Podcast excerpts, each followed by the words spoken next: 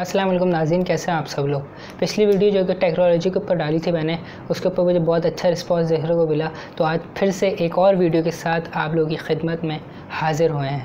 دنیا کے دس ہزار سالوں کا اگر مطالعہ کیا جائے، جائزہ لیا جائے، اس کو اوپر تجزیہ کیا جائے، تو بہت سی باتیں بہت کھل کر سامنے آتی ہے کہ دنیا میں جس بھی ممالک نے ترقی کی ہے، جو آج ترقی یافتہ ہے، اس میں تین نکات پر عمل کیا ہے یا پھر وہ تین، اس میں تین خوبیاں موجود تھی نمبر ایک، کہ وہ دوسری قوموں سے زیادہ تعلیم میں دوسری قوموں سے بہتر اور افضل تھا۔ اور تو اور، دوسری بڑی بات، ان کی معیشت بہت مضبوط اور اعلیٰ تھی۔ تیسری بڑی بات، اور وہ باقی قوموں سے طاقتور تھے۔ لیکن مجھے یہ بات بتاتے ہوئے بہت افسوس ہوتا ہے کہ مسلمانوں مسلمانوں نے نہ اپنی تاریخ سے کوئی سبق حاصل کیا اور نہ کسی دوسری کی تاریخ سے کچھ سبق حاصل کیا، کچھ سیکھا۔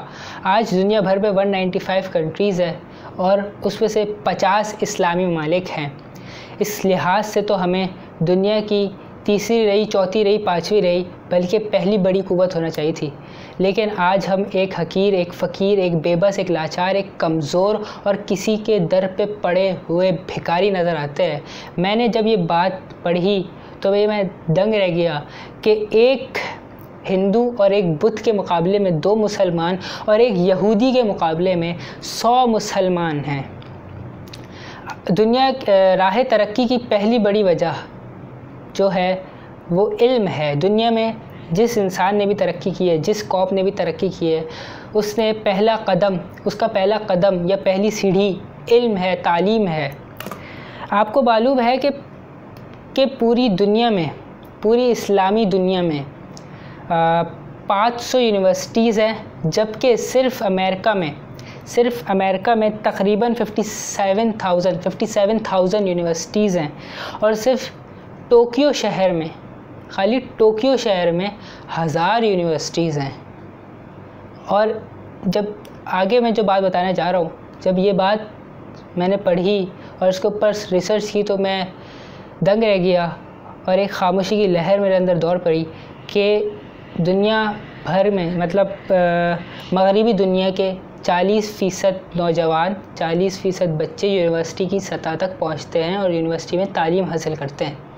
جبکہ اسلامی دنیا میں، اسلامی ممالک میں صرف چار فیصد نوجوان یونیورسٹی کی سطح تک پہنچ پاتے ہیں۔ راہ ترقی کی دوسری اہم وجہ معیشت ہوتی ہے۔ آج پچاس اسلامی ممالک ہیں، دنیا بھر میں تقریباً۔ ان کی جو جی, جی ڈی پی ہے مطلب گراس ڈومیسٹک پروڈکسٹ وہ دو ٹریلین ڈالرز کی ہے۔ جبکہ خالی امریکہ مصنوعات اور خدمات کے شعبے میں بارہ ٹریلین ڈالرز کماتا ہے۔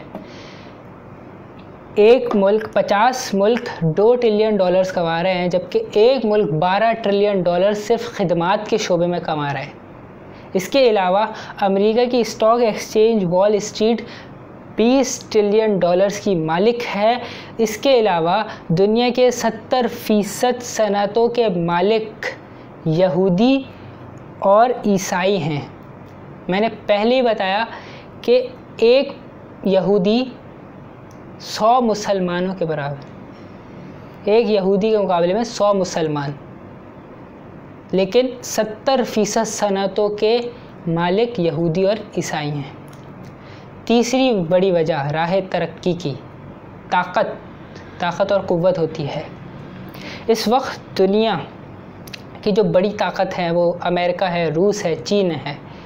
یہ وہی امریکہ ہے جو ہوا میں پرواز کرتے ہوئے طیارے میں پیٹرول بھر سکتا ہے۔ آج امریکہ سیٹلائٹ کے ذریعے پوری دنیا میں نظر جمائے بیٹھا ہے اور ایک ایک آنچ کے اوپر نظر رکھا ہوا ہے۔ آج امریکہ ایک لیپ ٹاپ موبائل کے اوپر نظر رکھ کے بیٹھا ہوا ہے۔ ٹیلی فون سے ساری باتیں سن سکتا ہے۔ یہ وہی امریکہ ہے۔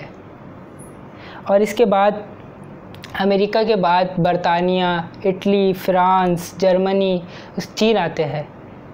اور تو اور بہت افسوس کے ساتھ کہ اسلامی ممالک کے پاس جو رائفلز سے لے کر جہاز ہیں رائفل سے لے کر جہاز ہیں، وہ یہ یورپ سے اور امریکہ سے منگواتے ہیں۔ اور بہت سی اسلامی کنٹریز، اسلامک کنٹریز، اسلامی ممالک رائفلز کی گولیاں تک غیر مسلم ممالک سے خریدتی ہے۔ مطلب جس کے خلاف آپ کو لڑنا ہے، آپ اسی سے مدد لے رہے ہو۔ اسی سے چیزیں منگوا رہے ہو اور اسی کے خلاف آپ کو لڑنا ہے۔ تو شاید میرے میرے خیال میں یہی ہمارے زوال کا ایک بہت بڑا حقیقت ہے۔ زوال کی ایک بہت بڑی وجہ ہے اور یہی اصل حقیقت ہے۔ پھر بات ہوتی ہے، پھر کسی موضوع پہ۔ اس پہ سوچیے گا ضرور۔ اور میں تو اسپیچ لیس ہوں۔ آپ کی سماعتوں اور بصارتوں کا بے شکریہ۔